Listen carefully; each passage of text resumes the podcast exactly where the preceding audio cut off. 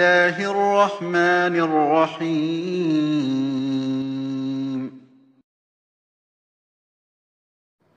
Assalamualaikum warahmatullahi wabarakatuh Bismillahirrahmanirrahim Innal hamdalillah nahmaduhu wa nasta'inuhu wa nastaghfiruh wa na'udzu billahi min syururi anfusina wa min sayyiati a'malina من يهده الله مضل له ومن يضلل فلا هادي له. أشهد أن لا إله إلا الله وحده لا شريك له. وأشهد أن محمدا عبده ورسوله لا نبي بعده.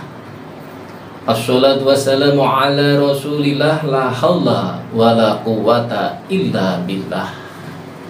وقال الله تعالى بكتابه الكريم A'udhu billahi minasyaitonir rajim Ya ayyuhalladzina amanu Kutiba alaikum musyamu kama kutiba alal ladzina min qablikum la'allakum tattaqun.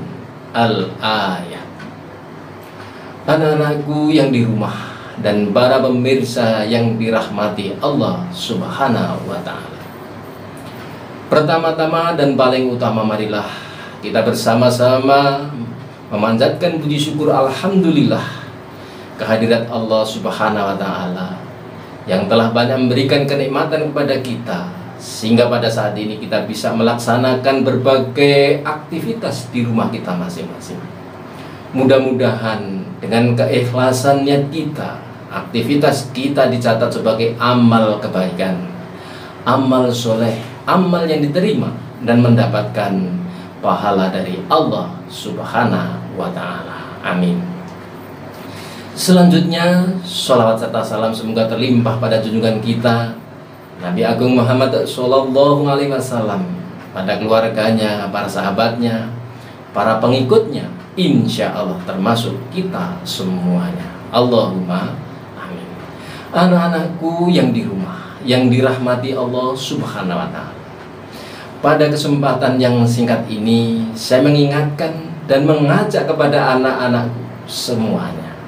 Marilah kita laksanakan puasa Ramadan pada tahun ini dengan sebaik-baiknya, dengan meninggalkan perkataan-perkataan dan perbuatan yang mengurangi pahala puasa. Anak-anakku, puasa sebagaimana perintah Allah dalam surat Al-Baqarah ayat 183.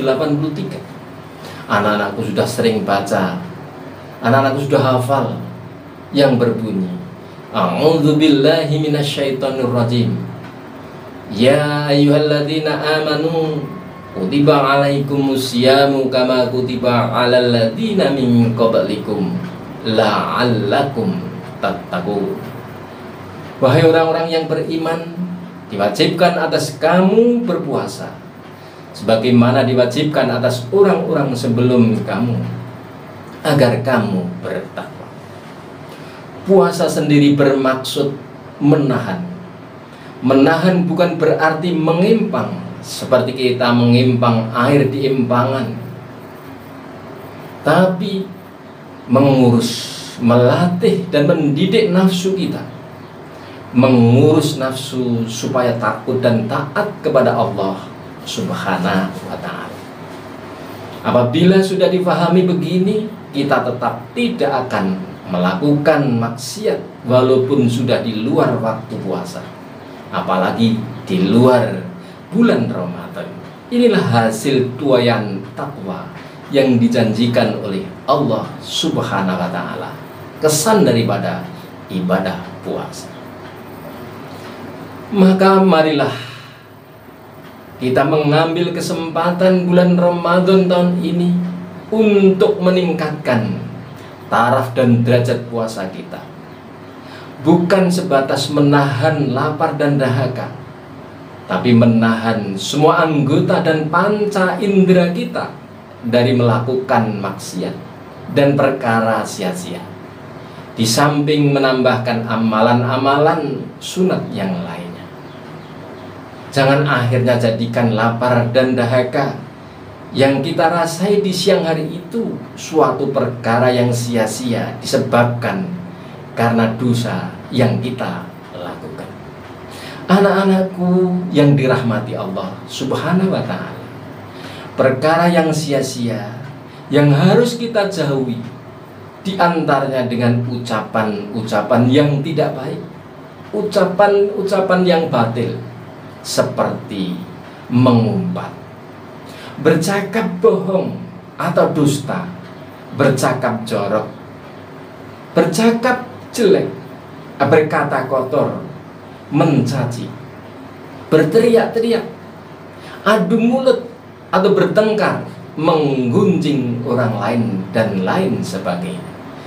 Itulah yang harus kita hindari supaya ibadah puasa kita pahalanya tidak berkurang sebagaimana sabda Rasulullah Shallallahu Alaihi Wasallam yang artinya barang siapa tidak meninggalkan perkataan bohong dan batil serta beramal dengannya maka tidaklah Allah Subhanahu wa taala berhajat untuk dia meninggalkan makan dan minumnya. Hadis riwayat Imam Bukhari. Dalam hadis yang lain Rasulullah Wasallam menegaskan puasa adalah perisai. Jika salah seorang dari kalian sedang berpuasa, janganlah berkata keji dan berteriak-teriak.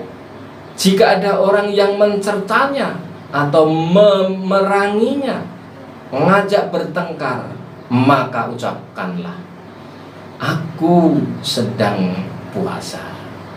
Ini sahih. Hadis riwayat Bukhari dan Muslim.